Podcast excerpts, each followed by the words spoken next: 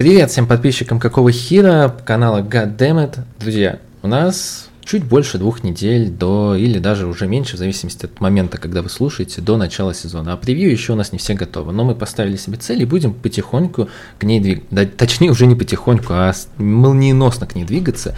И, естественно, нам нужна помощь. Помощь, э, в целом, у нас изначально был план в том, что команды, которые, по нашему мнению, с Димой будут высоко в конце сезона, а, мы будем звать конкретных людей, которые хорошо разбираются в предметной области. И сегодня как раз один из таких выпусков, на самом деле, который мы давно планировали, Макс об этом не знал, мой тезка, я уже немного проспойлерил, но мне лично очень нравятся каналы в русскоязычном комьюнити по баскетбольным командам, которые вот как раз сосредоточены на, одной, на одном коллективе, на одной франшизе, потому что, как правило, там намного более детальная информация, там нету воды, там рассказывают о каких-то тонкостях, которые редко кто подмечает, это очень классно.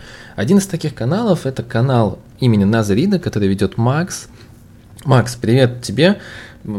Только вот дай мне еще одну секунду на ремарочку. Обязательно, вот где бы вы нас не слушали, вот внизу есть ссылочка не только на все наши активности, но и на канал в телеге имени Назарида. Зайдите туда, оцените и лучше подпишитесь, потому что там действительно будет очень много по Миннесоте материалов, я надеюсь, в этом году. И Макс очень детально разбирает и на спорте, пишет статьи, разбирает все тонкости команды. Поэтому я думаю, что Миннесота, которая должна быть на слуху следующие N лет, все-таки заслуживает, чтобы вы это сделали.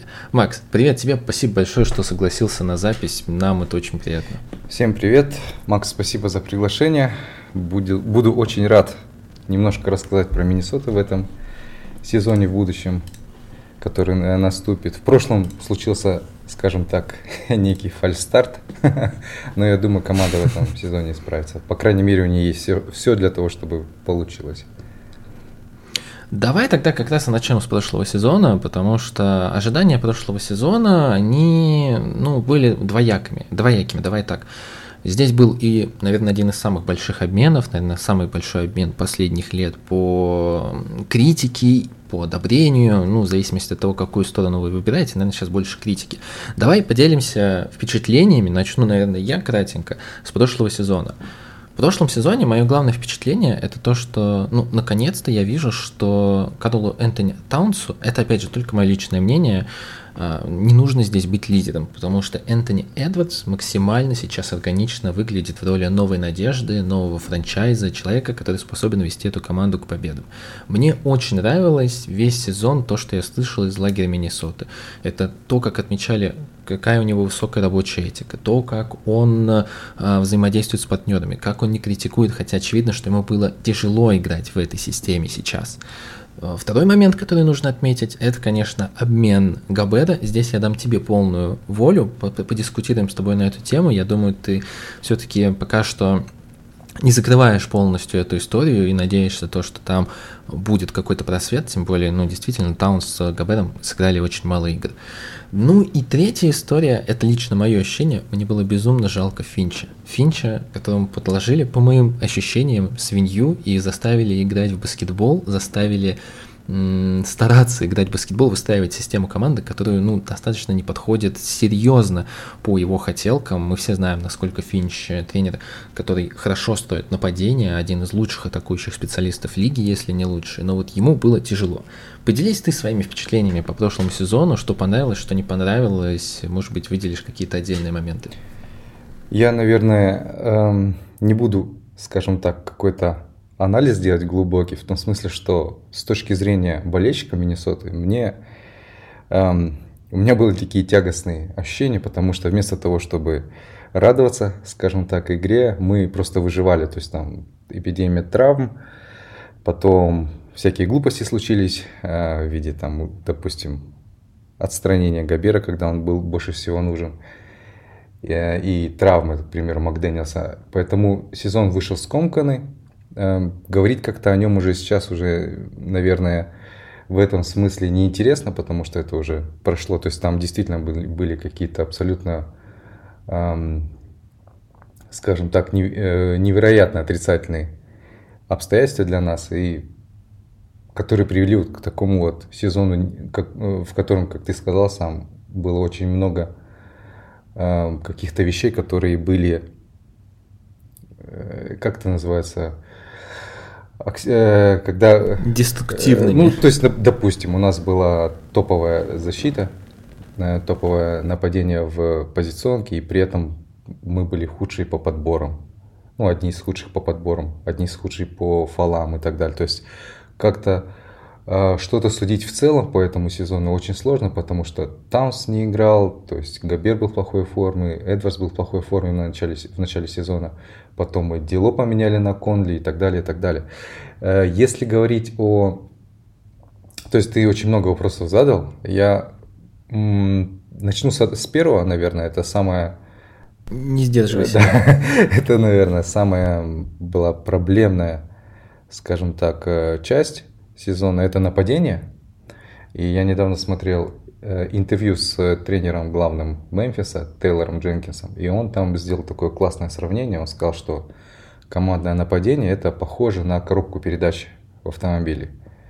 То есть первая передача это у нас, когда идет розыгрыш после тайм-аутов, после штрафных, после потерь соперников, то есть когда мяч уходит и потом его надо выводить да, из лицевой.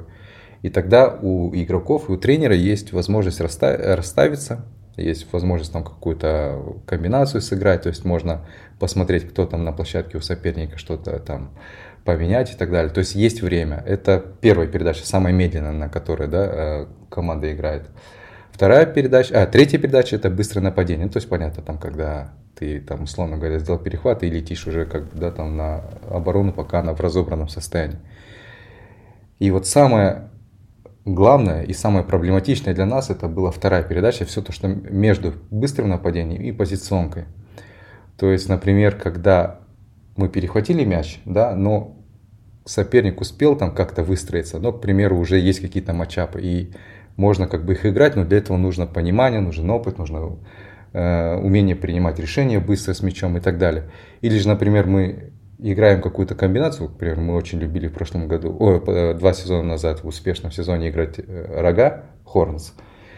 И вот мы играем ее, к примеру, а соперник уже адаптировался под нее. И вот что мы играем вторым, получается, темпом, уже как бы зависит от того, насколько игроки, получается, на этой второй передаче могут сами вывести.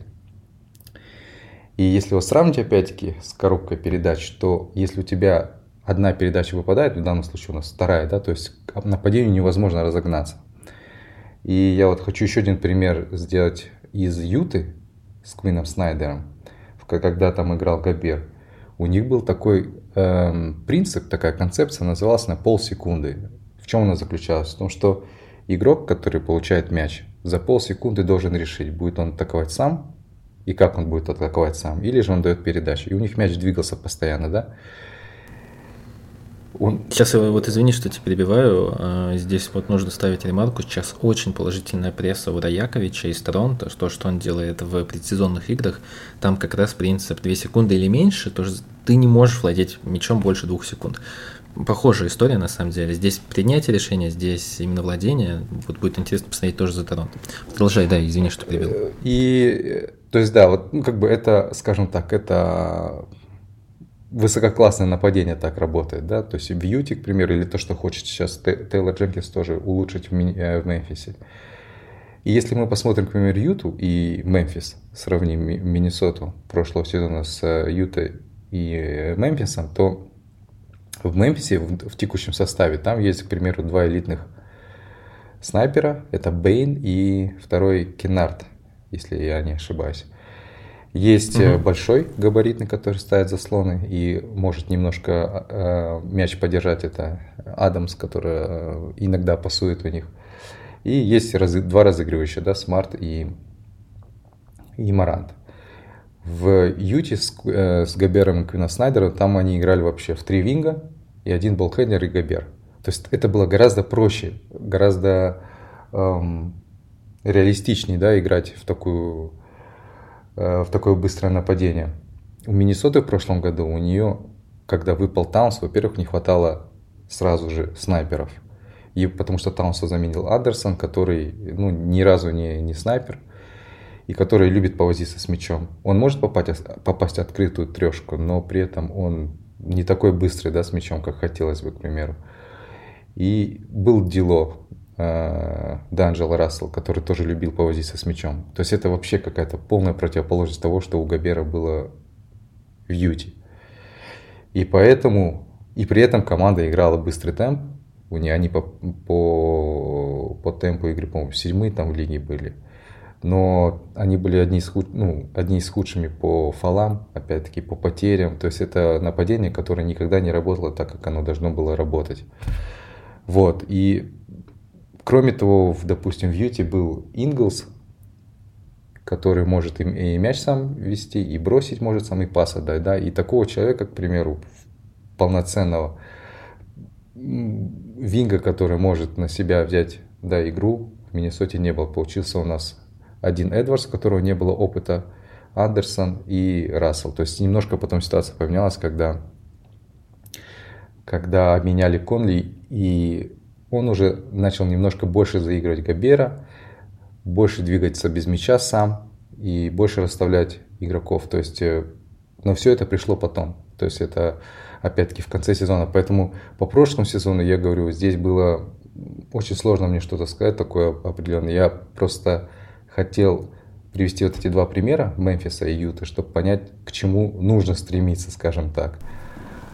Вот, это, наверное, первая такая часть ответа и э, по, по прошлому сезону. И вторая, э, это, я ее назвал так, э, мы тупые. То есть это было, было, да, было на Reddit, но это я не выдумал, это на Reddit было обсуждение, и там написано, почему некоторые ставят Миннесоту высоко в следующем сезоне, сезоне, а некоторые очень низко. А, ну, вот, вот эти все рейтинги, которые есть перед, перед началом сезона, да, какое место займет, сколько там побед и так далее. И там один игрок, ой, игрок, извини меня, один болельщик, он написал, потому что мы невероятно талантливые, и в то же время мы невероятно тупые. Ну, то есть, э, как команда имеется в виду. Я сразу вспомнил, помнишь этот мультфильм «Ледниковый период», когда там два апостома, и mm-hmm. он говорит, вы не, не боитесь, что конец света там и вообще? Он говорит, ну, я, мы откроем тебе секрет, мы тупые. И то есть я так смеялся тогда, когда я вот эти два соотнес, что вместо волков мы какие-то тупые опоссумы, потому что, ну как можно, вот, допустим, Макдэнилс подрался со стеной, ну это вообще, то есть там вся лига смеялась, как бы, да, то есть, ну в самый момент, когда мы в плей не играли, да, Габер подрался с, ну, с Андерсоном.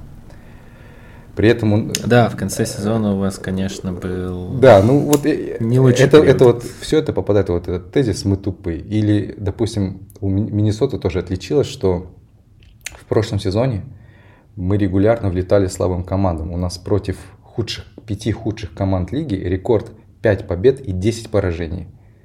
То есть мы влетели даже Портленду, у которого играла, по-моему, там даже не, G, не, не состав G-лиги, то есть там ни одного стартера не было. Понимаешь, и то есть это, или допустим, что у нас было преимущество в габаритах, да, но мы не знали, как его использовать. То есть это тоже идет от того, что недостаток э, опыта и недостаток э, баскетбольного интеллекта. Ну и здесь как бы понятно, что без ветеранов, без разыгрывающих опытных, вообще, в принципе, без опытных игроков, то есть как бы сложно было ситуацию изменить. Вот, это как бы два тезиса по, от, о mm прошлом сезоне. То есть то, как я вижу. То, ну и при этом это взгляд больше, наверное, болельщика, который э, испытал некоторое разочарование, да, чем какого-то, да, там, диванного аналитика. То есть мне было просто как бы, да, то есть я, я испыт, честно говоря, я испытывал разочарование от того, что как могло получиться, и от того, как получилось в итоге. Вот, как-то так. Тут, знаешь, небольшое подтверждение твоих слов. А, да, 29 вы по фолам, 27 по потерям, и это то, что ты изначально говорил. И действительно, у Миннесоты есть уникальная статистика. Они проиграли 0-2 по ходу сезона Шарлотт, они проиграли 0-2 Детройт, но при этом они обыграли а, в, в сериях по сезону Лейкерс, Клиперс, а, кого еще? Кливленд обыграли, ну, то есть в целом команды достаточно Сакраменто 3-1 обыграли, например, лучшее нападение. При этом особо-то без защиты. Мы говорим про Миннесоту как все-таки про атаку ориентированную команду. Окей, слушай, вот запомни мысль, которая мне понравилась, то, что э, состав все-таки ну, не очень подходил под то, что нужно. И следующий вопрос, ну, про который мы хотели поговорить, точнее, следующий топик, это межсезонье. Запомни вот эту мысль, и я потом сведу, что я имею в виду. Ну, давай, во-первых, перечислим, что произошло в межсезонье. А, Миннесота выбрала на драфте Леонарда Миллера, сырой игрок из Игнайта. Про него отдельно поговорим.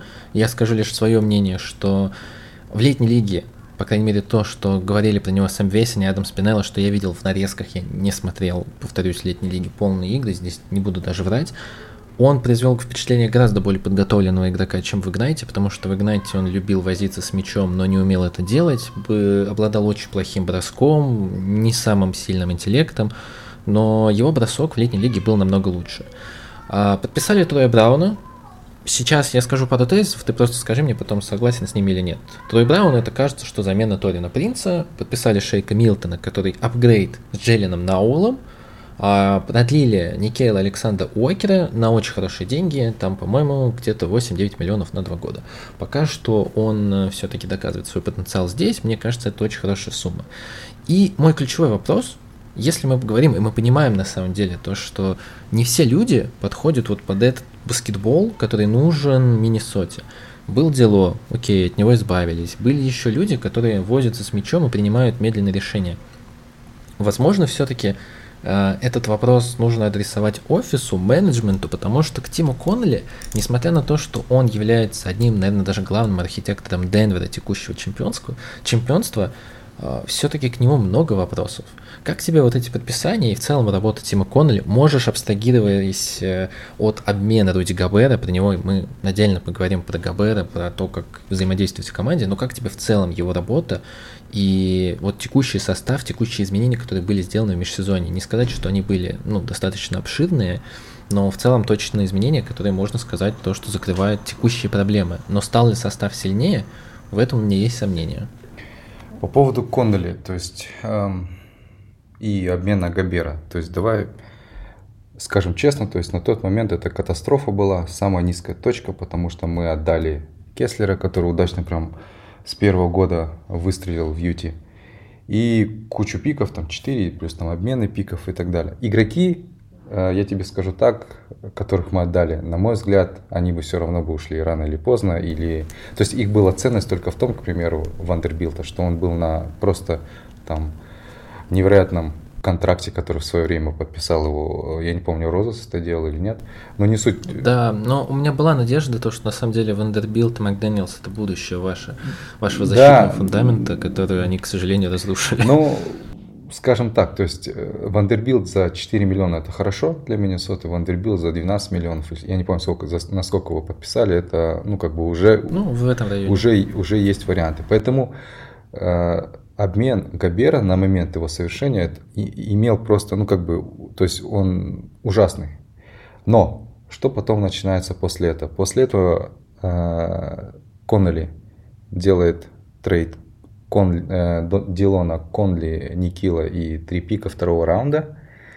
Потом подписывает, э, потом он отпускает Тори, Торина Принца, потому что он, у него, по-моему, был 7 миллионов, и на эти 7 миллионов он подписал получается, Брауна и Милтона. И переподписывает Милтона. И все вот эти вот... Эм... Ты имел в виду Александр Уокер уже переподписывает? Ну, я имею в виду, да, то есть он подписывает, условно uh-huh. говоря, там было 7,5 зарплата принца, то есть я могу ошибаться в деталях, но примерно, да, он эту сумму разбивает между Милтоном и, и Брауном, и еще плюс к этому подписывает, получается, Никила Александра Уокера. Никила. То есть, получается, он прямо на пятачке, имея ограниченные ресурсы, развернулся. И, на, на мой взгляд, весь, вся вот эта суета вокруг трейда Габерта, Габера, она э, на данный момент зависит от того, насколько, к примеру, переподпишут Макдэниелса, то есть на сколько лет то есть на, сколько денег это уже другой вопрос, потому что это же не максимальный контракт, там можно... Это да, это отдельно поговорим да, там, еще та... давай, да, пока это опустим. Там они могут поиграться, вот, к примеру, как э, выяснилось, да, там в контракте Дэвина Вассела, там он, во-первых, нисходящий, там есть всякие бонусы, возможные, невозможные и так далее, вероятные, невероятные. Вот, то есть э, я надеюсь, что они там немножко проявят, проявят креативность, и то есть контракт будет длинный и более-менее там удобоваримый для, для команды.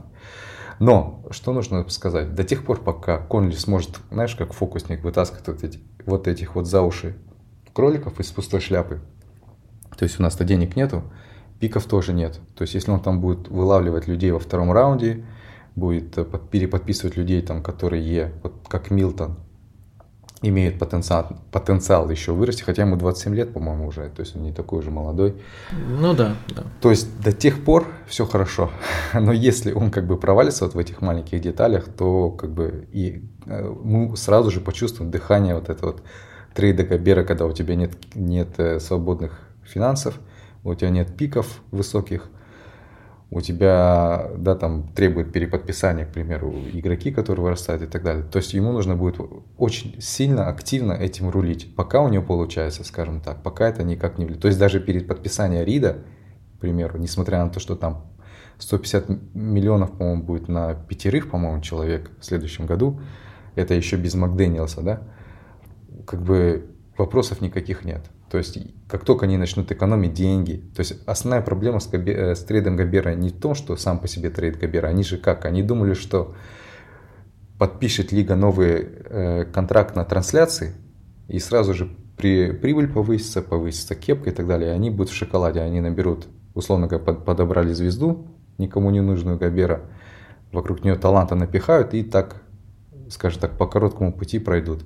А тут пришел второй порог, ну, с новым себе пришел новый, э, э, коллективное соглашение, пришел новый порог. И получается, теперь они отдали пики, они получили Габеру, который много зарабатывает, у них теперь сверху еще дает вот этот второй порог. И вот есть, кстати, всем рекомендуют эту статью, которую Рома написал на Sports.ru про, про кепку и так далее. Она, она о чем говорит? Что потом чисто технически будет сложно совершать трейды команды, которые много потратят. И здесь уже не хватит просто твоего глубокого кармана, как владельца, чтобы переплачивать за звезд. Теперь тебе нужно именно техни- как-то технически выходить из ситуации, это уже очень сложно. Но, еще раз говорю, пока у Коннелли все это получается, как бы претензий к нему никаких нет. Вот, это, к, возвращаясь и заканчивая три, э, тему трейда Габера, по поводу, угу. по поводу усиления всех, по поводу, допустим, понятно, что, к примеру, тоже Леонард Миллер, ему 19 лет, с него, я в 19 лет, я не помню, как я играл вообще, а, как бы то, что я вижу в нем, то есть он делает какую-то, совершает какую-то ошибку, да, и я вижу, что в следующем владении у него уже там какая-то мысля меняется, то есть он не совершает там две ошибки подряд. Ну, скажем так, однотипные для новичка. То есть он их совершает, но при этом у него есть какая-то обучаемость там, минимальная. Это первое. Второе, к примеру, по, э, по Леонарду Миллеру. Если ты откроешь э, данные, результаты э, драфт комбайна, там было такое упражнение, по-моему, называлось «Броски с углов», что-то такое. Так он был там последним. Да. У него, по-моему, там 32% реализации. То есть на тренировке, когда тебе никто не мешает, он забил 32% с углов. Да, очень плохая механика, да, да, очень плохие да, проценты. Да, да. Но уже вот, к примеру, в предсезонке он в игре попал две трешки с углов. То есть он там вообще как бы, ну, все было хорошо и, и релиз, и, вот. и работа ног, и то, как он открылся под бросок, все было хорошо. То есть это о чем говорит, что человек, в принципе, может работать над собой, и, как бы, я думаю, в 19 лет это самое главное. Вот, как бы это коротко по Леонарду Миллеру. Второй игрок у нас там травмирован, но говорят, что он лучше был защищающийся на драфте, один из лучших на периметре, Джейлен Кларк. Ну, как бы посмотрим, если выиграет, выиграет, если нет, то 53 пик, то есть... Значит, ну, это low risk, high reward, это, это нормальные выборы, да. Да, вот э, касательно подписаний теперь, которые мы сделали на рынке свободных агентов, то есть это Никил, Милтон, Браун и Рид, да, какая основная проблема была у Миннесоты в прошлом сезоне? То есть они, вот я говорил, что они одни из худших по подборам. Но если разбить это, это по разрезе стартеры и, и скамейка, то стартеры, по-моему, были четвертые, а скамейка была, ну, далеко-далеко э, сзади, скажем так. Вот. А почему, почему mm-hmm. так происходило? Потому что у нас э, из-за того, что Таунс выпал, потом выпали еще другие игроки, у нас играли те люди, которые играть не должны были. Ну, это вот, если вот на работе у тебя такая ситуация была, когда, знаешь, уходит главный инженер, и как бы остается там какой-нибудь простой инженер, ну, который там 5 лет проработал, и он, он все знает, да, но таланта у него нет. И вот пока там никаких каких-то э, ситуация нету вот таких вот экстренных, он тянет. А вот как только начинается там плей-офф там, или плей-ин и так далее, вот он уже не тянет. Тут у нас играли такие люди, как Остин Ривз, эм, Маклафлин, Торин Принц много играл, Форбс, и кто-то еще там, я не помню. Ну, в общем, это не те люди, которые должны быть там седьмыми, шестыми, восьмыми в ротации, как бы. И кроме того, это очень низкая задняя линия, то есть они проигрывали в размере почти всем.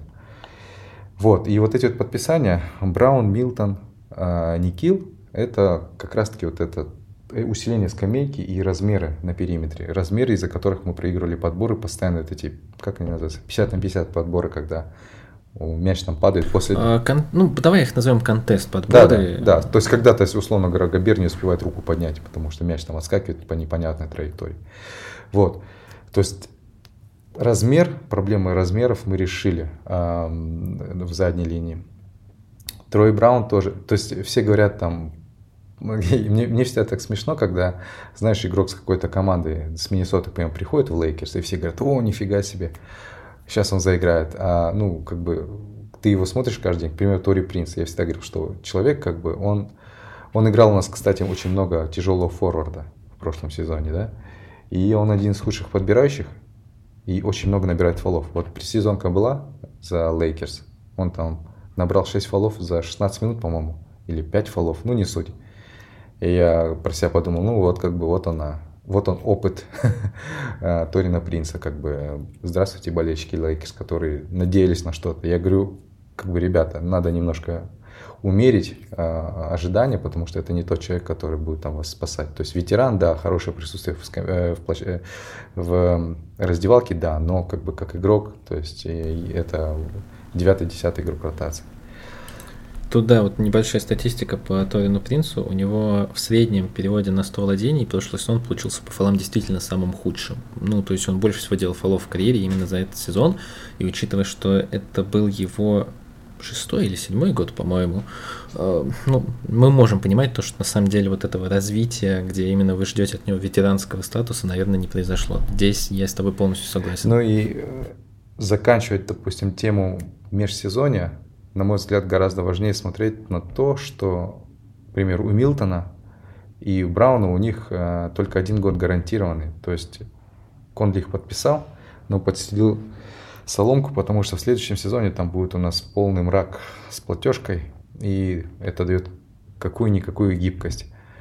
Вот, а все вот эти подписания, к примеру, да, которые мы сделали, они точечные, во-первых, а во-вторых, основное усиление это, конечно, игроки, которые в этом сезоне э, вернутся. То есть это тот же самый Рид, который сломал кисть э, перед самым плей я не помню, там пару матчей оставалось до плей Это Макдэниелс, который руку сломал.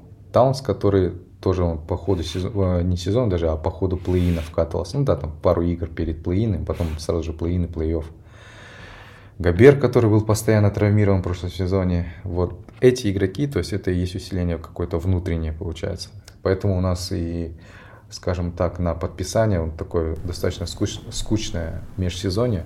И основной как бы упор делается на то, что давайте сейчас будет немного больше химии, мы будем все здоровы, все вернутся и как бы мы будем, мы попробуем сделать то, что в прошлом сезоне не получилось. Вот пока я слышу и вижу такой настрой, и все там местные журналисты, они об этом говорят. То есть мы просто хотим повторить прошлый сезон, то, э, вернее, добиться того, чего не успели, не смогли добиться в прошлом сезоне. Да, ты уж напугал как-то. Я думаю, повторить прошлый сезон – это не самая сложная цель на таком Западе.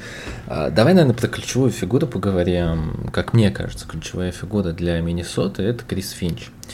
Есть пару мыслей по Финчу, которые меня и пугают, и которые мне нравятся. Ну, во-первых, я не смотрел предсезонные игры Миннесота, она их, по-моему, уже целых две провела, в отличие от других команд. И я почитал просто небольшую выжимку о том, то, что на самом-то деле ну, Финч очень большую работу сейчас проводит по тому, как начинают игроки двигаться без мяча, то, как они работают в атаке. Вот эта химия в нападении, которая стала у них лучше. То, как он поработал, я не знаю, это ментально или то, что Таунс приехал так из сборной, но он стал намного намного агрессивней. То, как он взаимодействует между Таунсом и Габером, налаживает это взаимодействие. Мой первый тезис, мой первый вопрос, наверное, давай вот здесь по порядку в формате диалога пойдем. Ты, как человек, который смотрел игры Миннесоты предсезонные, что вот тебе нравится из них, и как ты думаешь вообще в целом строить команду будет Финч в текущем сезоне, учитывая, что ну, у него очень тяжелая задача? А, то есть вопрос как бы простой и одновременно сложный. Эм, первый вопрос. Э, давай, наверное, начнем изначально с того, какой разыгрывающий нужен был и нужен до сих пор э, Финчу. Потому что э, мы, по-моему, с тобой-то разговаривали, и мы сошлись на, на том, что Данджело Рассел это не совсем тот разыгрывающий, который нужен был Финчу. Ну, согласен, да. Вот, и э, чтобы под, подкрепить этот тезис, э, все говорят, что Конли это игрок, который пришел прежде всего для того, чтобы расставлять игроков, пасовать и так далее. А на самом деле история какая там, то есть об этом говорил сам Конли, когда он отыграл пару матчей за Миннесоту первых, к нему подошел Крис Финч и сказал, слушай, нам нужно, чтобы ты больше атаковал. То есть представь, ветерану там 35 лет, к нему приходит Крис Финч и говорит, нужно, чтобы ты больше атаковал. И что получается? Конли выдал там просто огненный сезон в Миннесоте. Он, у него, я не помню, то ли он, он лучше, по-моему, по реализации трешек из углов. У него 40, 43% трешек сведения. А, Еще такая статистика, они там подсчитывали броски, не, не броски даже, не процент бросков реализации в клатче, а Значит, есть это эффективный э, процент с игры. Вот эффективный процент с игры в клатче, в регулярке за последние 10 лет, и Конли там лучший. И при этом у Конли самый низкий в карьере и самый, и, э, самый низкий в карьере юзаж, то есть он меньше всего возится с мячом в Миннесоте, за, э, чем по сравнению с, э, с сезонами, за, за, за все сезоны в своей карьере и при этом он даже не в топ-10 по юзач в самой Миннесоте, понимаешь? То есть, что я пытаюсь донести, что Конли, получается, идеальный разыгрывающий под вот это uh, read and react нападение, который хочет поставить Финч. То есть это не просто то есть, игрок, который там расставляет, да, то есть как, uh, к примеру, Рубио. Он еще очень, он просто невероятно эффективный шутер с углов. Он знает, как двигаться. Э, я тебе расскажу такую историю. Когда только пришел Конли в Миннесоту, они разыгрывали э, комбинацию, и за эту комбинацию Конли, он пробежал там, ну, то есть он нарезал круги, открывался под бросок, и когда он третий раз открылся, в этом, рядом с ним стоял а, а, Эдвардс. А Эдвардс все это время стоял на месте, понимаешь? Ну, то есть он ждал, пока ему мяч дадут. А Конли за это время три раза открылся на периоде, и в третий раз он этого Эдвардса немножко так подтолкнул, типа, ну, давай спейсик немного сделай в угол, как бы, да, там а, немножко переместись, ну, как это называется, под, э, или, или наоборот поднимись из угла. Ну, не суть. То есть, понимаешь, ветеран в 35 лет, э, он знал, как бы, как двигаться и двигался. А Эдвардс просто стоял, он ждал мяч. То есть он не понимал, то есть, что нужно делать, настолько было да, там, движение мяча. То есть вот это вот тот эм, архетип разыгрывающего, который, которого ищет Крис Финч.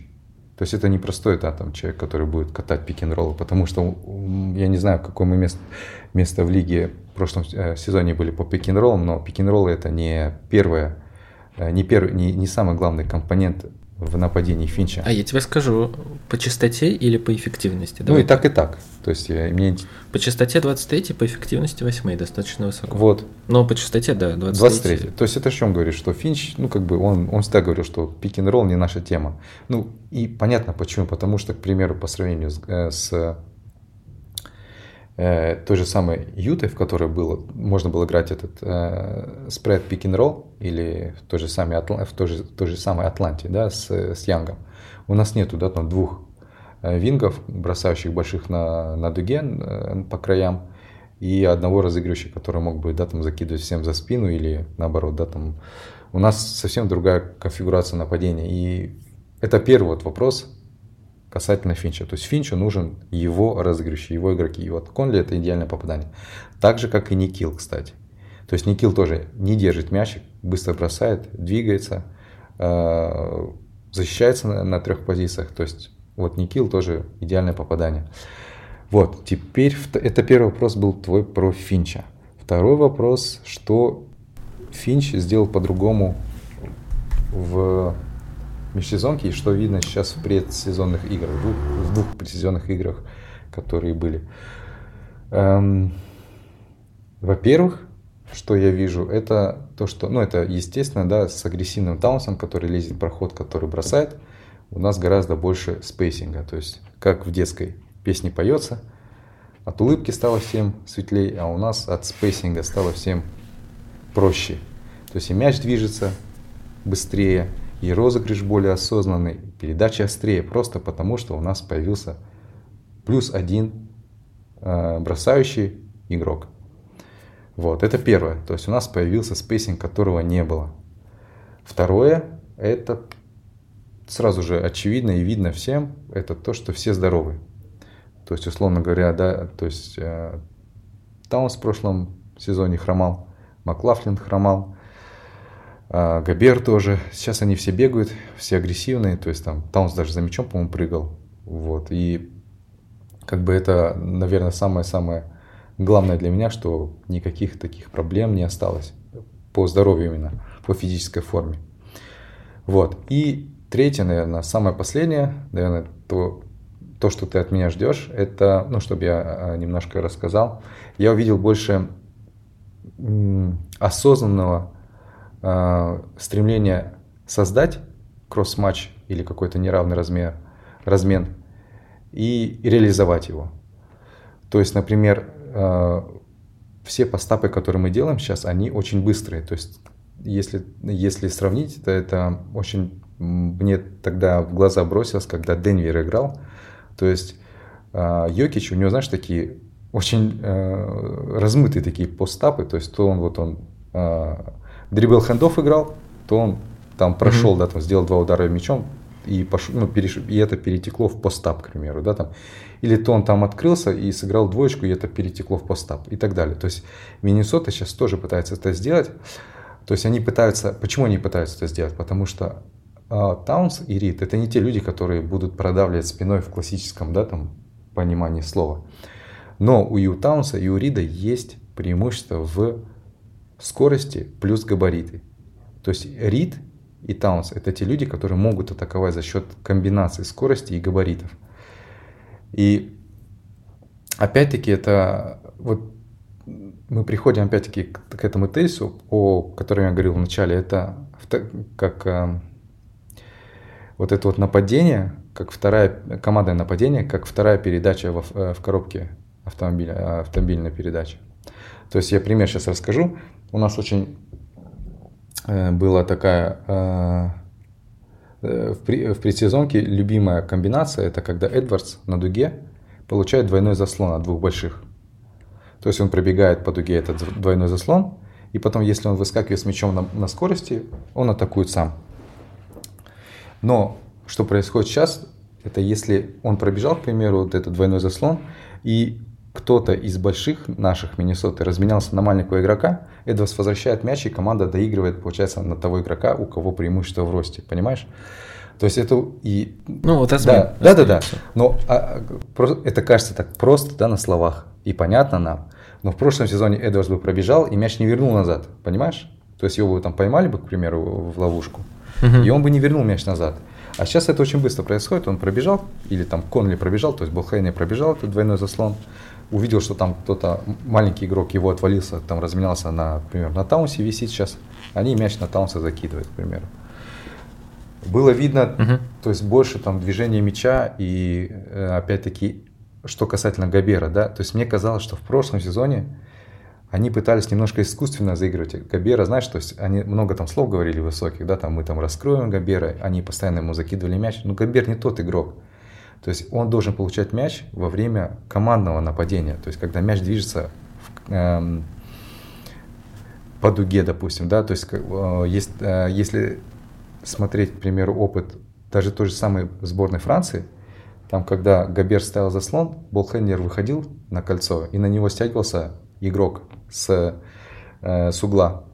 И тогда пас шел не на Габера, пас шел на игрока, получается, в углу, а тот уже игрок, э, который был в углу, он растягивающий, получается, да, он делал обостряющий пас на, на Габера. Это скип-пас называется, да. И вот в этом сезоне у нас тоже, э, в этом сезоне, в этих двух предсезонных играх тоже у нас начало появляться вот это движение мяча. Я даже видел первый испанский пик-н-ролл с Габером. То есть там трешку забил Никил Александр Уокер. То есть, э, скажем так, сейчас нет каких-то откровений, просто появился спейсинг, появилось желание наказывать за матчапы, появилось желание а, именно командное желание. То есть не раньше, например, один Таунс хотел явно заигрывать Габера, да, а здесь как бы и агрессивность Таунса, все это сложилось, чтобы, на мой взгляд, появилась какая-то органика в командном нападении, а не просто, да, там цель, чтобы Руди Габер получил мяч под кольцом. Ну, мне кажется, это ну, как бы утопия, этого, такого никогда не будет, и это никогда не заработает. То есть команда соперника быстро к этому эм, приспособится. Слушай, ну вот здесь не могу не встать и не задать вопрос. А, вот ты говоришь, то, что Конли берется для не совсем пикендольного нападения, которое, которым он руководил, можно сказать, в Юте. Я с тобой согласен, да, Конли достаточно умный игрок и очень эффективный, если уж смотреть вот именно эффективность бросковую, которую он общую показывал, и взять вот только миннесотовского периода у Конли, то она там будет в топ-30 лучших игроков, учитывая, что все-таки эффективность это обычно зона, где э, доминируют игроки бигмены, ну потому что они просто из-под кольца забивают гораздо больше. И там Конли один из немногих гардов, который вот вылазит в топ-30. А, окей, мы ну, не берем то, что это основная часть игры Конли, это пик-н-ролл с Габером. Также мы знаем то, что ну, у Габера на самом деле это все-таки он тяжело сочетаем с Таунсом, даже с таким Таунсом, про которого я уже на самом деле от этого человека слышу, то, что Таунс в этих предсезонных играх выглядит намного по-другому, чем он выглядел ну, по сравнению с предыдущим сезоном. А, мы также понимаем то, что Габет достаточно ограничен в плане функцион... ну, функциональности нападения. Ему нельзя, вот как ты сказал, здесь я то, чтобы соглашусь, подсовывать мяч, а, и ждать, что он там сыграет постап, что он отдаст передачу в стиле Йокича, ну, или хотя бы в стиле, я не знаю, Адебаю. У него нет такого функционала, нет такой возможности. Главный вопрос, который я не могу тебе не задать, ну, просто потому что сейчас в этом сезоне от этого точно не уйти, и я надеюсь, то, что не будет никаких травм Таунса или Габера, и они проведут достаточное количество игр, как их совмещать? Потому что еще одну ремарку, которую я читал перед тем, как мы начали записываться, то, что на самом-то деле, да, Миннесота выглядит с новыми идеями, но Габерт там не совсем органично вписывался. И тоже был не совсем эффективен, выглядел иногда и народным пятном, несмотря на то, что Таунс выглядит иным игроком, надеюсь, наконец-то. Но как в итоге совмещать Габера вот с, этой, с этим баскетболом Криса Финча? Мы знаем то, что Финч стоил и Казинс с Дэвисом в Пеликанс, и помогал строить Денвер. И он в целом, ну, как я и сказал изначально, в начале подкаста, очень умный тренер, который знает, как строить систему нападения. Но как совмещать Габера с Таунсом, вот я, по крайней мере, на бумаге сейчас до сих пор не вижу вариантов. И я очень боюсь за то, что Финча будет винить именно в том, что он не смог найти применение этому странному дуэту? Может быть, у тебя есть ответ? Мне кажется, что ответ здесь простой. Надо понять, что Габер есть Габер.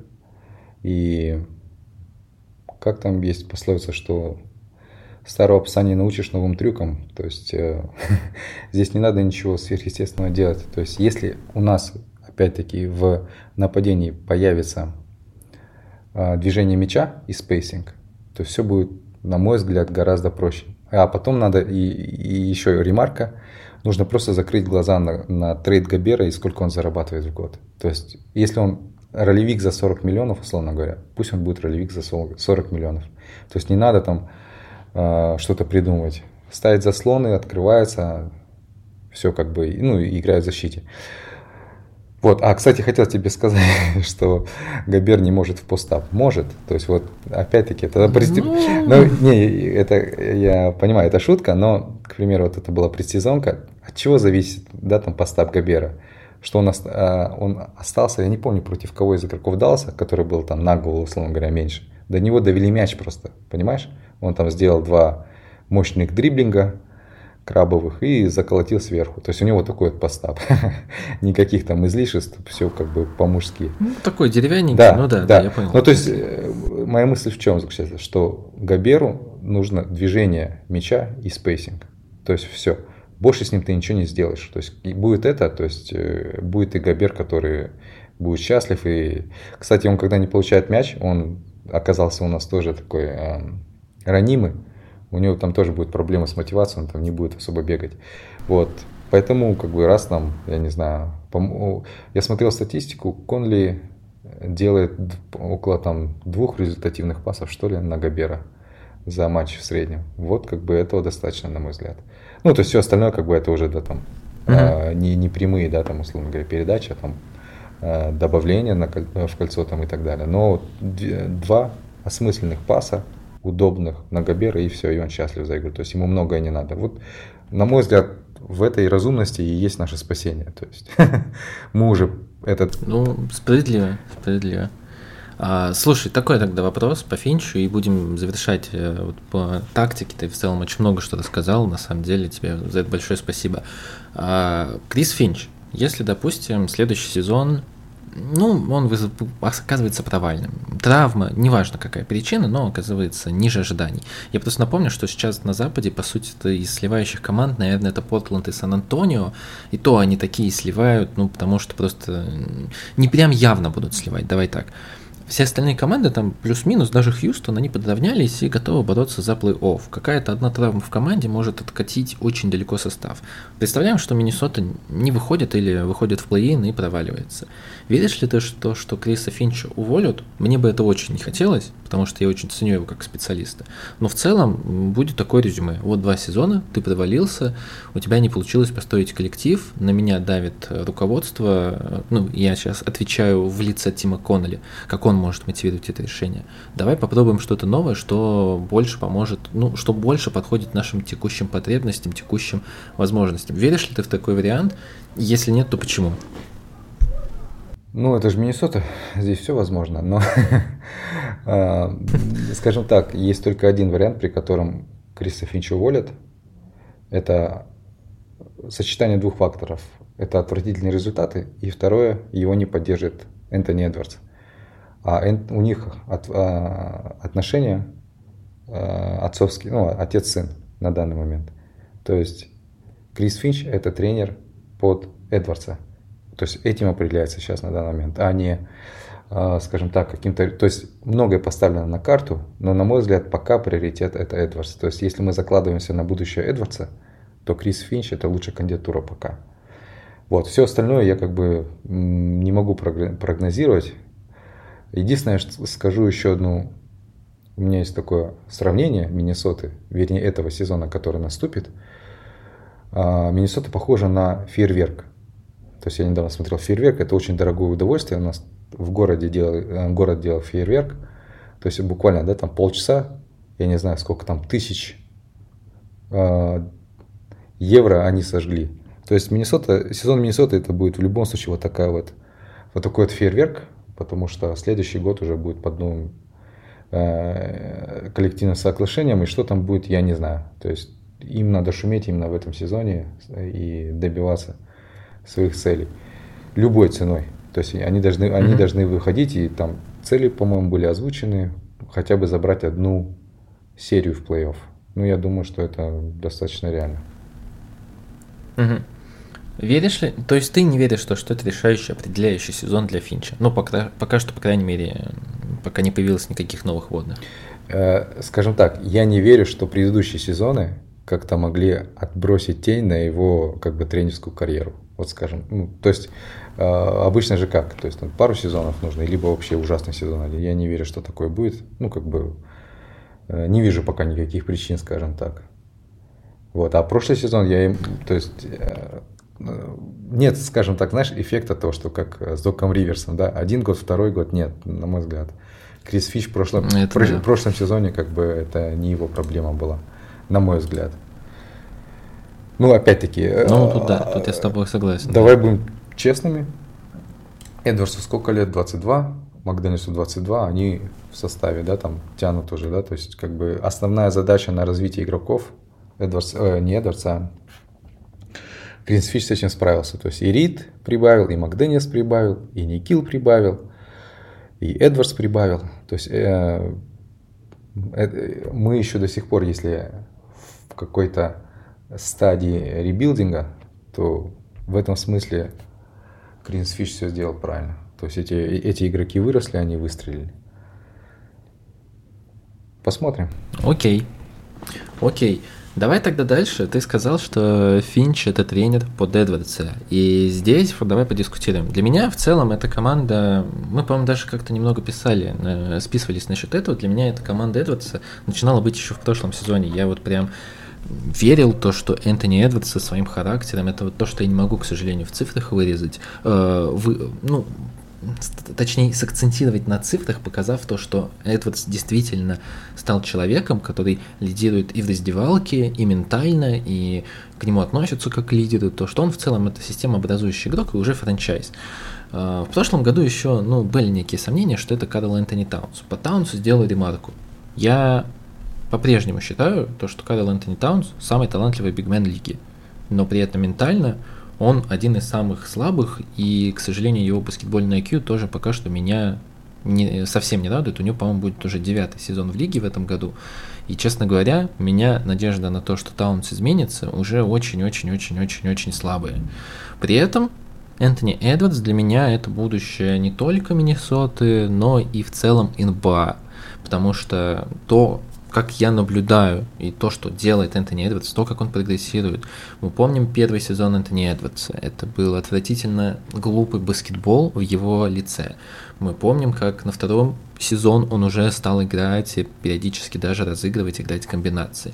Мы видели третий сезон, где он играл уже и в защите достаточно на высоком уровне, по крайней мере, защита один на один в его исполнении мне нравится. Он достаточно габаритен, он достаточно любит побороться, такой competitive guy, который ну, действительно в этом плане производит очень солидное впечатление. Я вижу, как Эдвардс все больше и больше развивается, становится все более разносторонним игроком. Очень всегда у меня большие ожидания от него. Я все жду от него в ближайшие несколько лет сезона, который будет вот на уровне MVP. И насколько я понимаю, ты сейчас тоже уже согласен с этим тезисом, то что все-таки Таунс это не франчайз. Давай вот начнем, наверное, с этого и дальше разовьем эту тему. Как ты оцениваешь иерархию? Насколько ты оцениваешь? Веришь ли ты, что Энтони Эдвардс это действительно франчайз команды, а Таунс это второстепенный игрок? На мой взгляд, вопрос о том, кто из них звезда, не стоит. То есть они никогда не... То есть он никогда не обсуждался. Он периодически поднимается журналистами, но в команде такой проблемы нет. А, поэтому, ну, и в защите, естественно, такой проблемы нет вообще, потому что Таунс это, скажем так, не блещет э, в защите. Вот.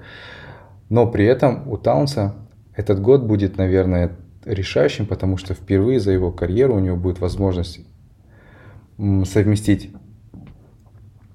э, тренера, партнеров по команде сильных и обстановку в самой команде и отсутствие каких-то проблем, скажем так, в личной жизни. То есть это будет его первый сезон такой, на мой взгляд, когда у него будут достаточно сильные партнеры. И что еще хотел сказать, что два года назад он, Миннесота играла очень агрессивную схему защиты против пик-н-ролл, назывался хайбол, которую они переняли с э, Денвера, скопировали, так как Финч там тоже некоторое время работал. И получается, они играли очень агрессивно в нападении и очень агрессивно в защите. А после трейда Габера Таунсу пришлось, то есть они играли очень быстро также в защите. Они, кстати, были в топе по э, созданию по вынуж... как это называется, по, по тому, как они вынуждали Ошибаться, соперника потери, ну да, по вынужденным потерям, да. Да, да, да, да. Там, там есть какая-то статистика, да, да то есть они были да, вторые да. после Торонто, Миннесота. Но при этом, а, то есть они играли быстро в нападении, они играли агрессивно в защите, но при этом у него сзади был Габер, под которого нужно было подстроиться и играть осмысленно. То есть он не мог просто теперь постоянно, как тогда он делал э, два года назад, выбегать на, на дугу. И вот это совмещение несовместимо, играть быстро агрессивно в нападении и вдумчиво, но агрессивно в защите, это, на мой взгляд, у него не получилось. Это было видно по количеству фолов, по действиям в защите и так далее. И если он сможет это совместить, на мой взгляд, то есть там разница небольшая. Достаточно делать на два фола меньше персональных в нашей команде для того, чтобы быть в топе. То есть так мы были худшими, а там 2-3 фола меньше, и мы уже были бы, были бы в топе по количеству э, совершаемых фолов.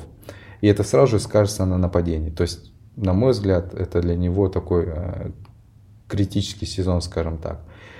Объективно, Эдвардс не был готов в прошлом году тянуть постоянно на начало сезона. Он тоже, тоже, точно так же, как и Таунс, должен был приспособить свою игру, изменить свою игру под Габера. Но уже, получается, в плей-ин и в плей-офф мы видели, что Эдвардс дорос. То есть мы должны всегда, ты правильно сказал, замерять не то, какой игрок сейчас. То есть это глупо, да, если смотреть на 20, 22-летнего игрока, что он уже все, да, закончил. Как на готового игрока, что он закончил свое развитие. То есть надо смотреть всегда на прогресс. То есть прогресс там за первый год невероятный, за второй год еще больше, и в третий год, да, там опять, ну, то есть он постоянно растет. На мой взгляд, возможно, да, то есть этот вопрос придет с, опять-таки, с потолком. Вот, э, не с потолком, а с новым коллективным соглашением. То есть кого оставлять и так далее. Но пока, пока не умещается в платежке, такой вопрос не стоит вообще, на мой взгляд. Угу. Давай такой вопрос. Обменял бы ты Карла Энтони Таунса? Сейчас будет просто вот рандомная фамилия, но я хочу просто понять твое отношение к Таунсу, насколько ты высоко его ценишь. На Дамантаса Сабониса вот прямо сейчас один в один без каких-либо водных. Нет, а, учитывая конфигурацию, которая у нас есть, я бы не обменял на Дамантаса Сабониса.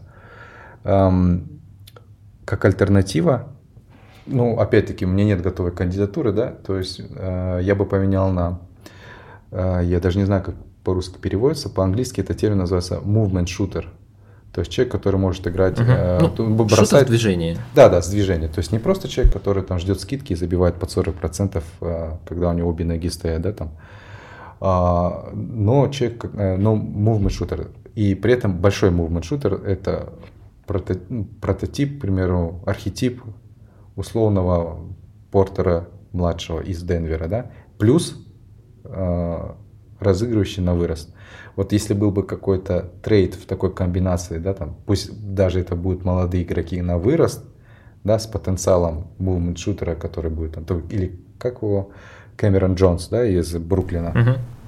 И, допустим, молодой разыгрывающий, например, такой как э, Скотт Хендерсон, да, то есть вот объединить двоих в пакет за, за Таунса, как бы, да. Нормальный такой пакет.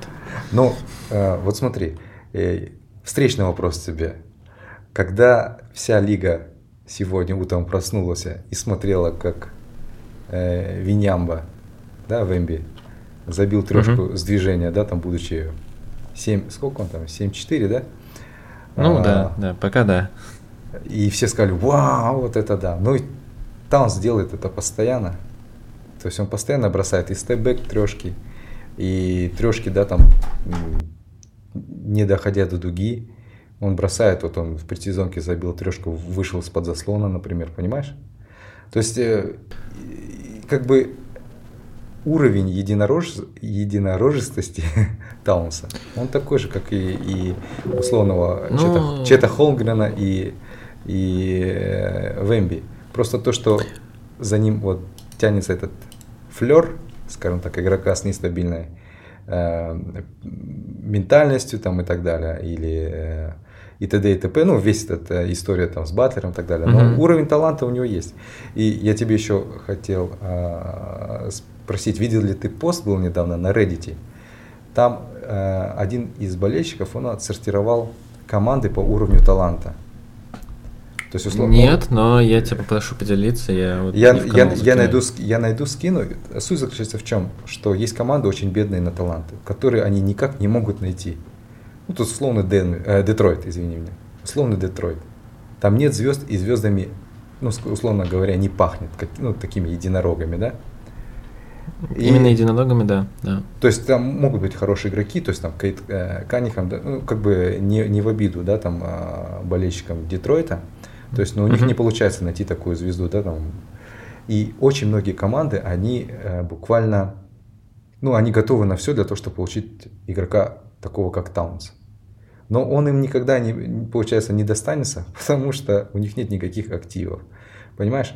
И я подумал про себя так. У, у Миннесоты сейчас есть да, там куча игроков, ну, хороших, да, и еще там растет Макдэниелс, к примеру, да, там подпирает Габера и Таунса Рид, ну, имеется в виду по э, любви болельщиков, да.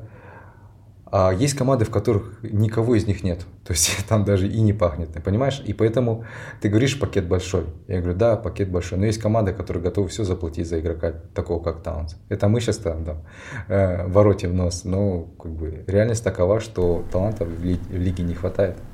Вот как бы... Слушай, ну это, это прям хороший ответ на самом деле. Я помню все тот материал Билла Симмонс лет пять, наверное, ему уже прошло, когда он единорогов оценивал под деньги Сатаунса, и э, я не вспомню, там как раз был третьим. И ну, все знают, что у Таунса огромный талант, все знают. И вот это очень хорошая была метафора, то, что как все следят за Вембаньямой сейчас, и то, что Таунс на самом деле много уникальных вещей делает, но все как-то уже на это реагируют обыденно, потому что Таунс все-таки не оправдывает ожидания. Но окей, окей, я согласен, да, это достаточно хорошая оценка Таунса. А, давай по Эдвардсу еще последний вопрос, который я тебе задам.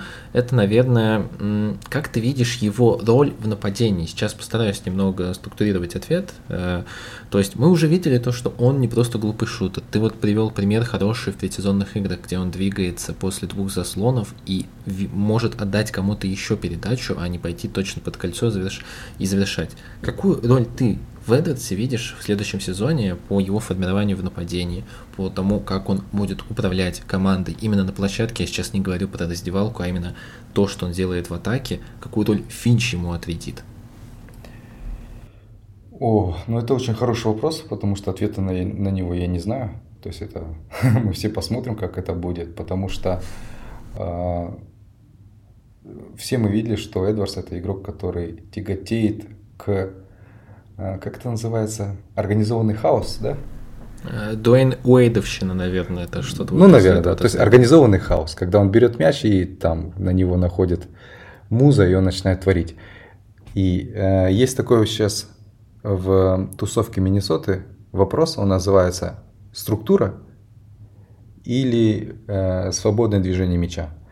Почему этот вопрос стоит? Потому что есть Габер, которому нужна структура.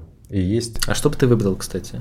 Вот, хороший вопрос. То есть и есть Эдвардс, который, условно говоря, э, человек свободный творец. И на каком-то этапе, помнишь, то есть опять-таки возвращаясь к вопросу о э, сравнении командного нападения с коробкой передач в автомобиле. Нам нужны все три передачи. И то, как сейчас мы будем играть вот на вот этом на второй передаче, то есть не, и не в быстром нападении, и не в позиционке, будет во, во многом зависеть успех команды. И Эдвардс здесь это единственный человек, который может играть и медленно, и быстро. То есть э, для него такой же эм, решающий сезон э, будет. То есть насколько он научился, насколько опыт, э, который он получил во время игры на чемпионате мира, ему поможет в этом. Но очевидно, что все тяжелые броски он будет брать на себя. То есть тут в клатче тут даже нет второй э, кандидатуры. Только если Таунс будет иметь какой-то явный матчап, э, неравный размен, то тогда будет атаковать Таунс. А все остальное, я, должен, я думаю, должен забрать на себя Эдвардс. Я, кстати, хотел uh-huh. рассказать одну такую вещь. Она на самом деле тоже была видна, и в межсезонке тоже. Э, я об этом писал как-то. Э, возможно, то есть это где-то тоже было, но я, э, я смотрел именно на, на, на опыт э, Миннесоты. То есть есть такая у меня теория, она называется теория третьего матчапа. В чем она заключается? В том, что у большинства команд есть два матчапа, которые они могут создать. Ну, условно, да, возьмем вот, например, Лейкерс, да, или Денвер. То есть это uh-huh. Дэвис и Леброн, и в Денвере, к примеру, Йокич и Мюррей, да, и если в этот момент а, в команде появляется третий человек, который может создать матчап, то а, команда шансы команды на успех значительно повышаются. То есть это может быть не обязательно звездный игрок, это может быть, к примеру, условно говоря, Май, Портер Джуниор, который убивал нас в Миннесоте. Миннесота убивал в плей-офф. Почему? Потому что мы как-то приспособились защищаться против Йокича и Мюррея, прикрыли их. А Портер уже на него, так как Макдэниелс был травмирован, на Портера уже не хватило сил. Он слишком большой, и он слишком хорошо бросал. И очень хорошо двигался без мяча забегал там и так далее на, на краях. А в классический пример в Лейкерс это Остин Ривз. То есть э, третий матчап, на который уже силенок не хватало, да? Сейчас перебью тебя, сейчас вот болельщики Феникса придут в комментарии и скажут, да, ты точно прав. Вот теория третьего матчапа будет работать, именно поэтому мы будем чемпионами. Вот. Продолжай. Да, да, да. И, а у нас, получается, первый матчап это Таунс, э, второй Эдвардс, а третий это был в прошлом сезоне Рид.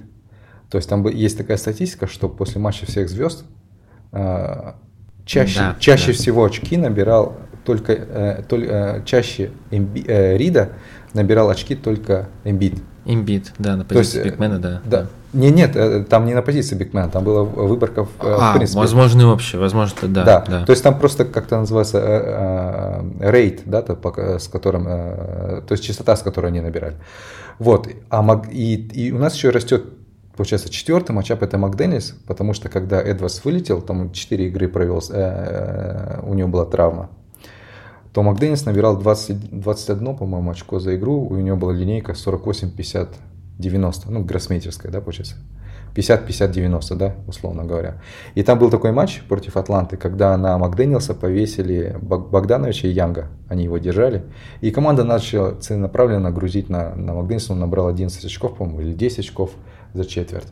То есть у нас э, есть за счет глубины состава э, и слава богу, да, пока еще у нас есть, ну, как бы возможность финансовая, да, у нас есть вот возможность реализовать эту теорию трех матчапов.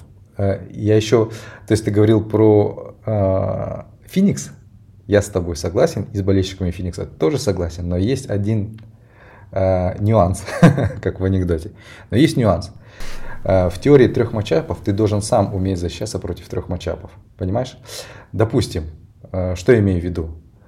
То есть успех Лейкерс, на мой взгляд, в прошлом сезоне был тоже эм, обусловлен тем, что Дэвис э, страховал да, в защите и играл хорошо в защите, но они добавили Вандербилта, который как бешеный пес бегал и кусал их за пятки. И это, это было... Да. И третий, я не знаю, кто у них защищался, но то есть они могли сами противостоять двум матчапам хотя бы. Из того, что я видел по Фениксу, я извиняюсь за э, лирические отступления, то там они, э, соперники будут сами атаковать Э, того же самого Нуркича и Кейди, потому что каждый соперник пытается реализовать свои матчапы. И как бы очевидно, что э, Фениксу тоже нужно будет искать ресурсы, чтобы в защите потом не отгрести. Вот, но это... Ну, э, по Киди поспорю, конечно. Все-таки Кевин-то неплохой защитник. Если это будет, конечно, в постап, то на его затолкают, потому что он ну да, то есть, как, по крайней мере, они, э, соперники захотят попробовать, скажем так. Никого это не испугает. Вот. Это э, почему я рассказал об этой теории трех матчапов? Это возвращаясь к вопросу о соперничестве за первое место э, между Таунсом и Эдвардсом, э, в этом смысле не важно. Главное, что у нас есть два матчапа и плюс возможность там, в третий, четвертый еще подтянуть. То есть вот это важнее на самом деле, на самом деле вопроса, кто из них главнее. Окей, давай перейдем к росту. То есть здесь у меня есть пару очень важных вопросов, и я, наверное, начну с Макдэниелса, потому что я очень хорошо помню э, Макдэниелса по NCAA. Я помню, что он считался безумно талантливым школьником, он был, по-моему, он был либо седьмым, либо где-то, ну, в общем, в первой десятке он точно был. Это был год Айзея Стюарта, э, если мне не изменяет память. И Макдэниелс э, пришел в лигу абсолютно сырым и не готовым. За три года его развили до очень хорошего уровня. Он потрясающий по э, point of attack, защитник на мяче. Вопросов вообще нет. Один из лучших в лиге э, и один из самых талантливых. у него все больше расширяется функционал в нападении, ты сам об этом сказал, и я с тобой тоже согласен. Что меня пугает?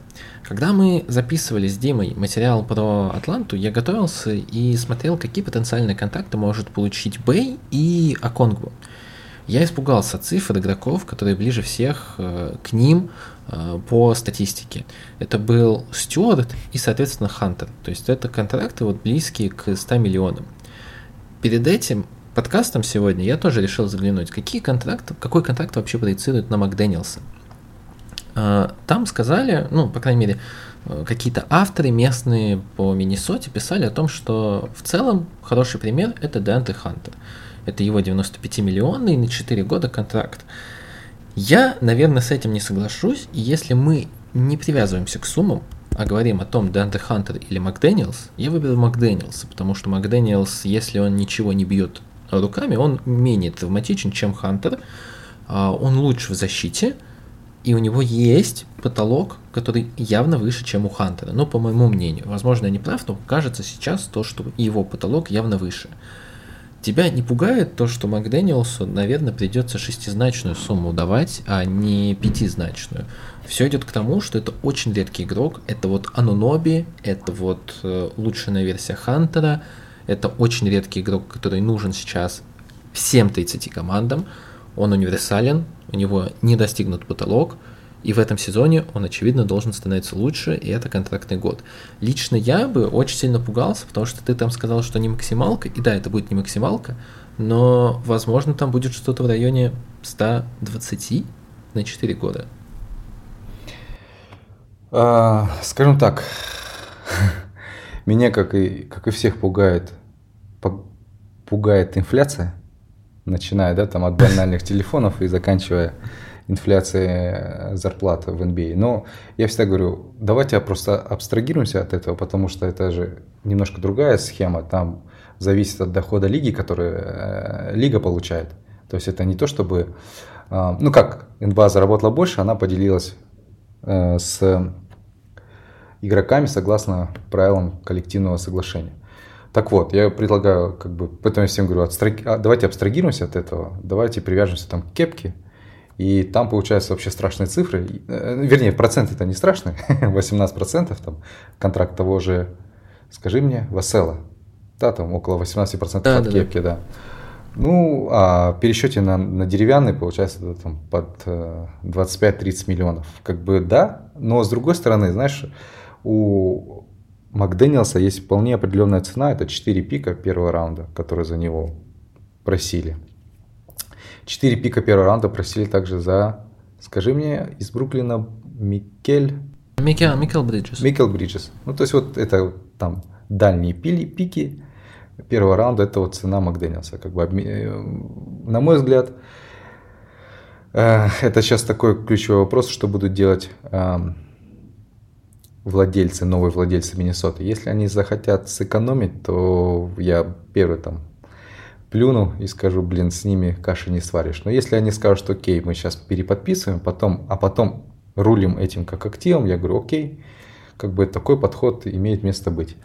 Вот, хотя, то есть, ты уже говорил об этом, меня не пугает сам контракт Макдональдса, меня пугает в принципе наша э, платежка через год.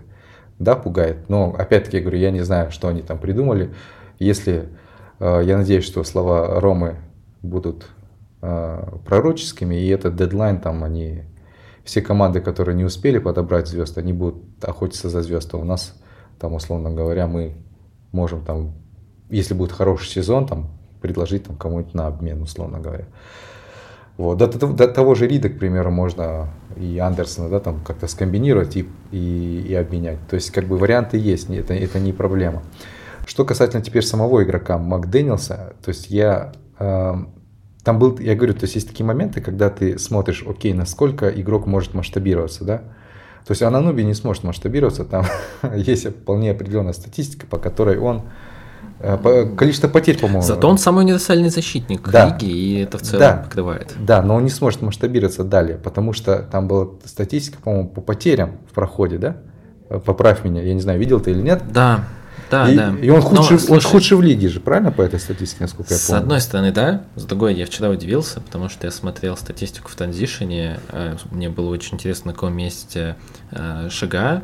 Он на четвертом. А Ананобе в топ-3 входит всех игроков лиги именно по очкам в транзишене. Да, То есть, но- ну да, по потерям он плох, но в целом он там достаточно много набирает. Но Ну, неэффективен, соглашусь. Это о чем говорит? То есть э, я не говорю, что Макденнис это какая-то все уже там высечено в камне, что он будет там звездой. Но если э, Ананоби теряет мяч, означает только одно, что он не может играть с мячом в руках. То есть он не может быть, через него не может идти атака. А Макдэниелс, э, из того, что я видел, там, был, я говорю, был отрезок перед тем, как он ударил стену, а, был отрезок, на котором он и ассистировал. Он один из лучших был по заигрыванию Габера в краске, потому что он просто видит поверх игроков. Он, эм, он не просто игрок, который подает да, там, надежды в нападении. Он ходячий мизматч, ну, то есть он ходячий неравный размен для любых игроков, потому что он и мяч может вести, и бросить, и пас отдать. И вообще слендермен. Ну, Э, Да, да. И, Функционально. и- и- то есть, эм, на мой взгляд, смотреть здесь нужно немножко не на него самого, а на вообще ситуацию в команде. Если э, здесь, мне кажется, немножко недооцененное переподписание Никила, именно Никила, Никил э, был тем игроком, который вот в предсезонке заменил Эдваса, а потом того же Макдэниелса в стартовой пятерке. То есть Финч на него смотрит как на, на шестого железного игрока пока. И Никил, если он освободит э, Макдэниелса от э, защиты на мяче, то есть Макдэниелс, он, да, он, он элитно защищаешься, но иногда вот ему не хватает этого терпения, он, к примеру, может защищаться все младение, а в конце немножко, знаешь, там локтем подвинуть или как там отмашку сделать, и сразу же ему, ему свистят. А, Если Никил его освободит от этой роли, хотя бы там, разгрузит, да, там на, не знаю, на 15-20 минут за матч, и у Макдэниелса не будет столько ненужных фолов, на мой взгляд, вот эта вот энергия его и то, что его не буду сажать сразу же при переборе фолов на скамейку, позволит ему немножко больше, а, не большую роль играть в нападении. То есть, если это случится, то есть шансов на то, что он там дойдет, не знаю, до отметки в 15-18 очков, да, там за матч, она очень как бы, да, там велика вероятность этого. Вот, то есть э, как-то так. Как дальше будет, я не знаю, потому что, опять-таки, кон- контракт не максимальный, и там можно его обсуждать, хоть за- заобсуждайся, и вообще может быть даже такое, э, что они оставят это до а, рынка свободных агентов, когда он выйдет и будет ограниченным свободным агентом, а потом они просто замачат. Но, я, честно говоря, верю в этот вариант больше всего. да, то есть никакой там пока трагедии в этом нет. И, ну, то есть, э, как э, ме- менеджер наш говорит, Тим Конли, там все нормально, все это. Но каждый раз, когда пишут какую-то новость про Макдональдса, я открываю её с надеждой, что давайте там, скажите там 135 на 5, 145, ну не 150.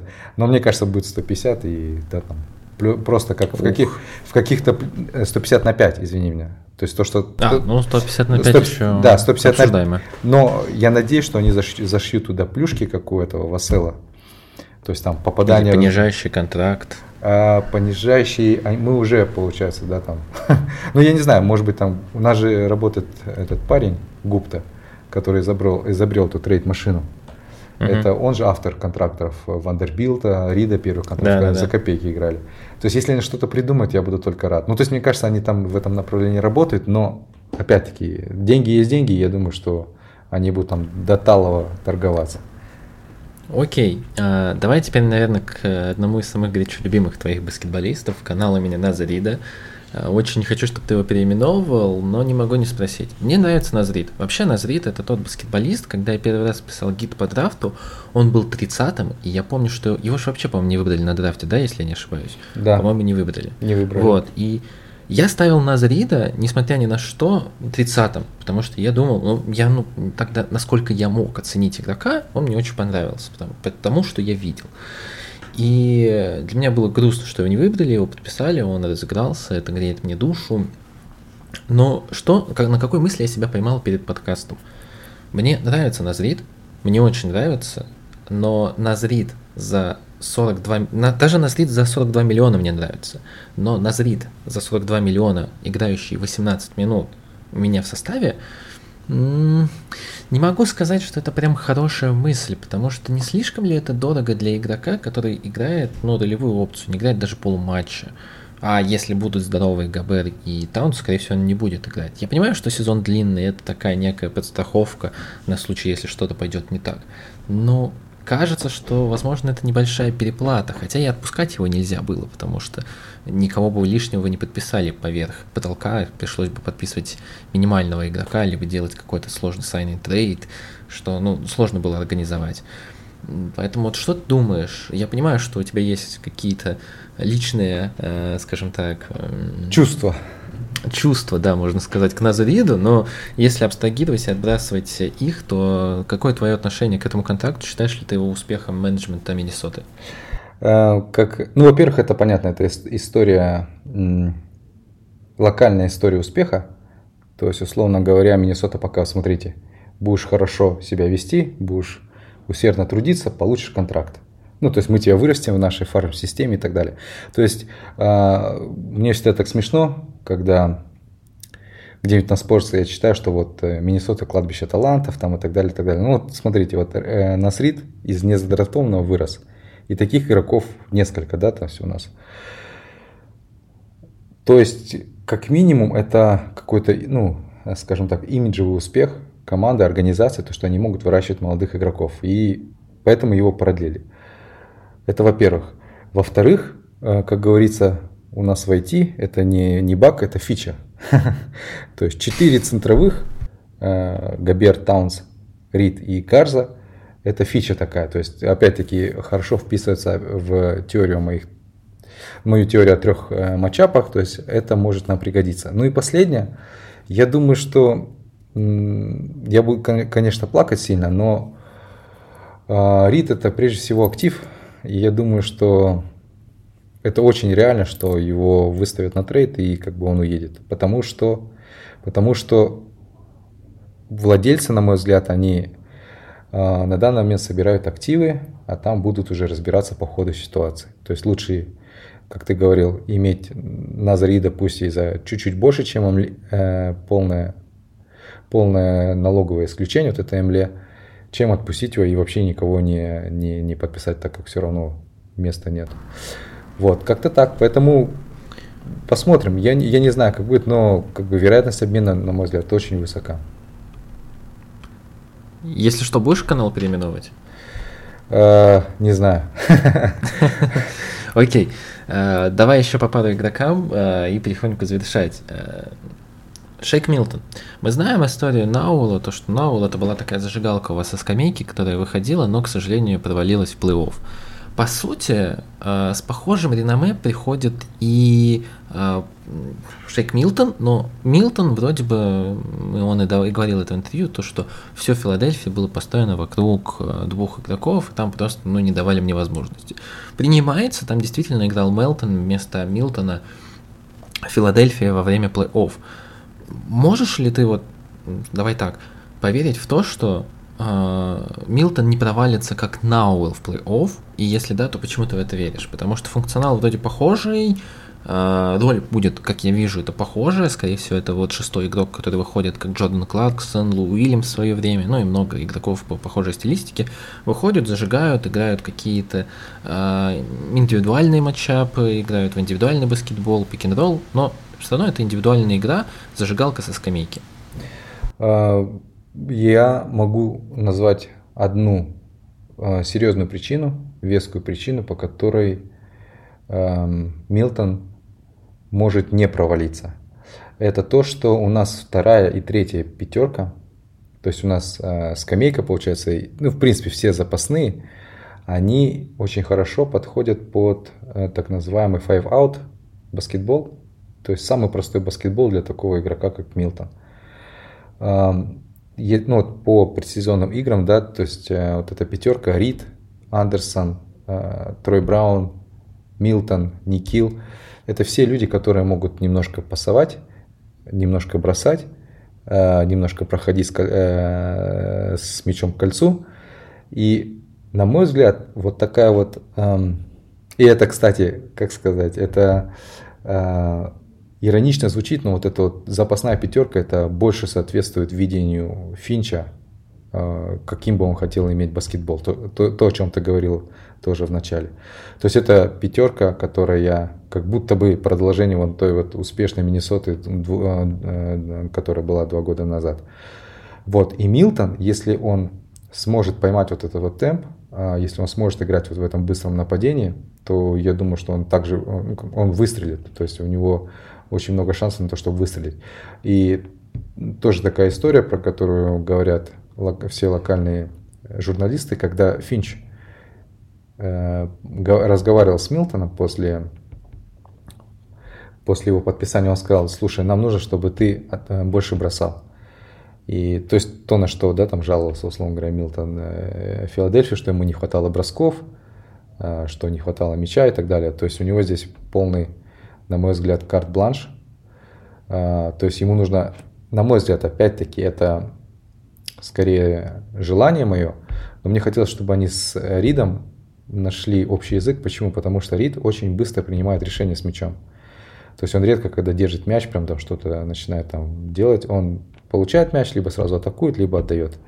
Вот именно вот в этом баскетболе, если Милтон себя найдет, то есть мне кажется, у него есть все шансы на успех, чтобы он стал там историей успеха, там а, лучшим шестым игроком и так далее.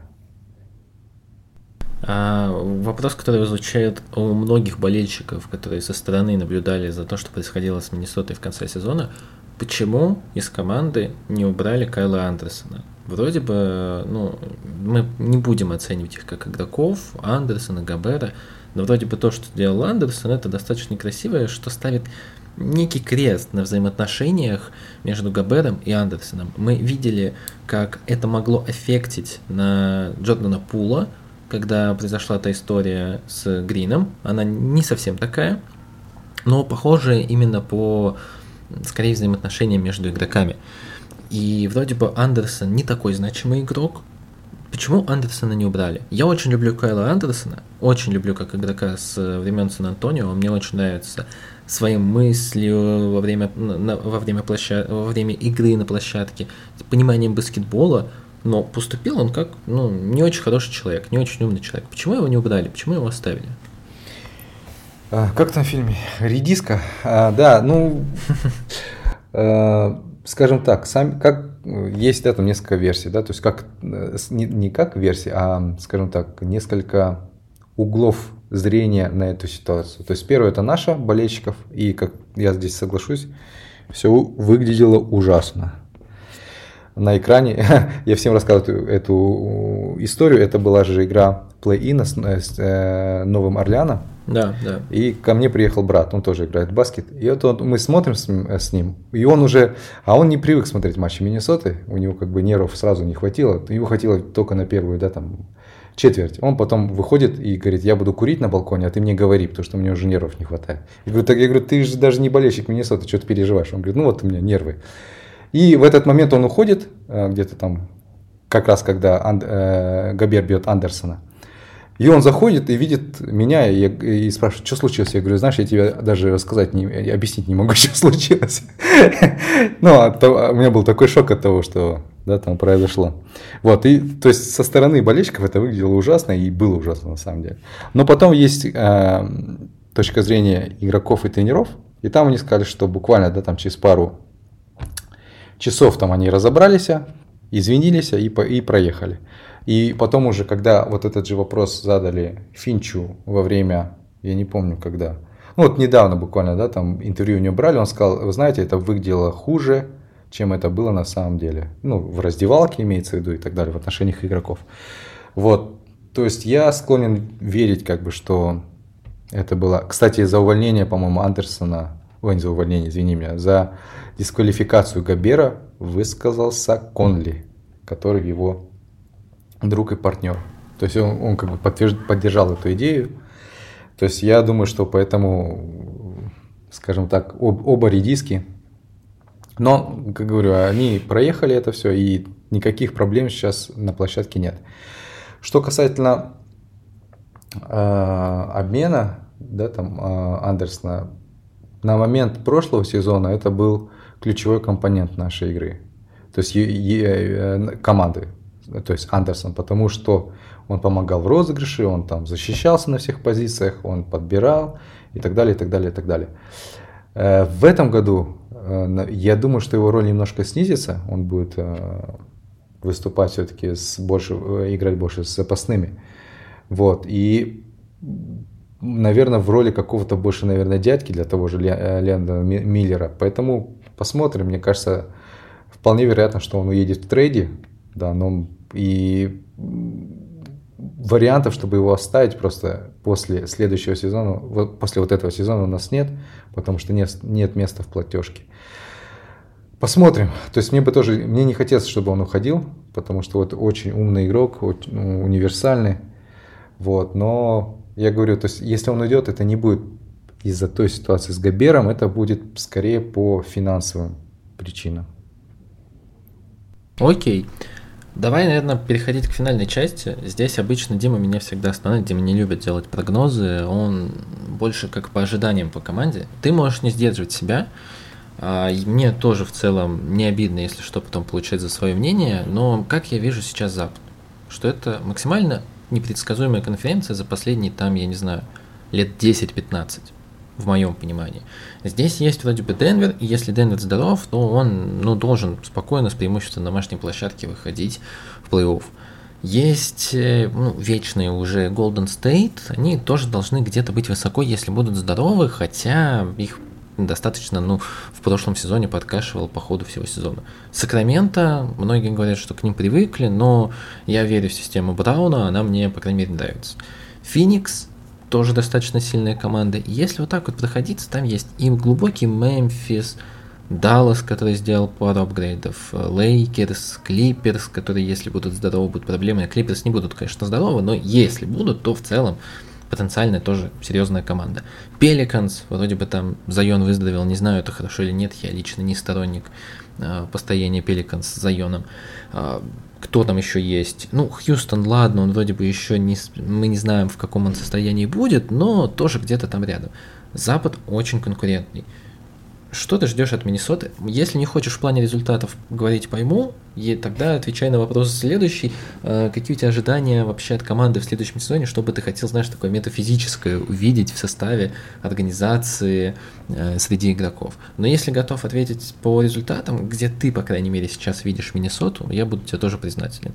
Лично я скажу, что я вижу Миннесоту в плей-офф, и это шестая, седьмая позиция на Западе. Вот плюс-минус для меня я вижу, что 5, 6, 7, вот там Миннесота может оказаться. О, так мы с тобой как договорились? Э, вначале ты Симмонс, Билл Симмонс, теперь я Билл Симмонс. Да, да. Ну, мне, мне как бы тяжело тоже с этими прогнозами, и потом все это летит коту под хвост. А, по-английски есть такое, знаешь, как э, э, у летчиков у них есть такой термин dogfight. То есть это собачья, собачий бой, ну, когда, то есть, э, с непредсказуемым, скажем так, результатом. Свалка. Угу. Вот, Запад всегда это dogfight, то есть там не разберешь, они когда, ну, сцепятся, то есть там уже будет непонятно. То есть в прошлом сезоне тоже, по-моему, они закончили там с очень все было плотно. Да, да, с прям... интервалом. Ну, на самом деле же, если вот так вот посмотреть, все это и новый, новое коллективное соглашение, и все вот эти э, вещи, которые делает э, э, NBA, как, Silver. как, да, Сильвер, ну, Silver да. оно направлено на то, чтобы выровнять э, все команды немножко по таланту. У них как бы это не совсем получается, но вот как бы на Западе, да, то есть это типичный пример, то же самое, load management и так далее, все это как бы туда. И на мой взгляд, как бы ситуация в этом году не изменится. Я как бы поэтому не буду ничего прогнозировать.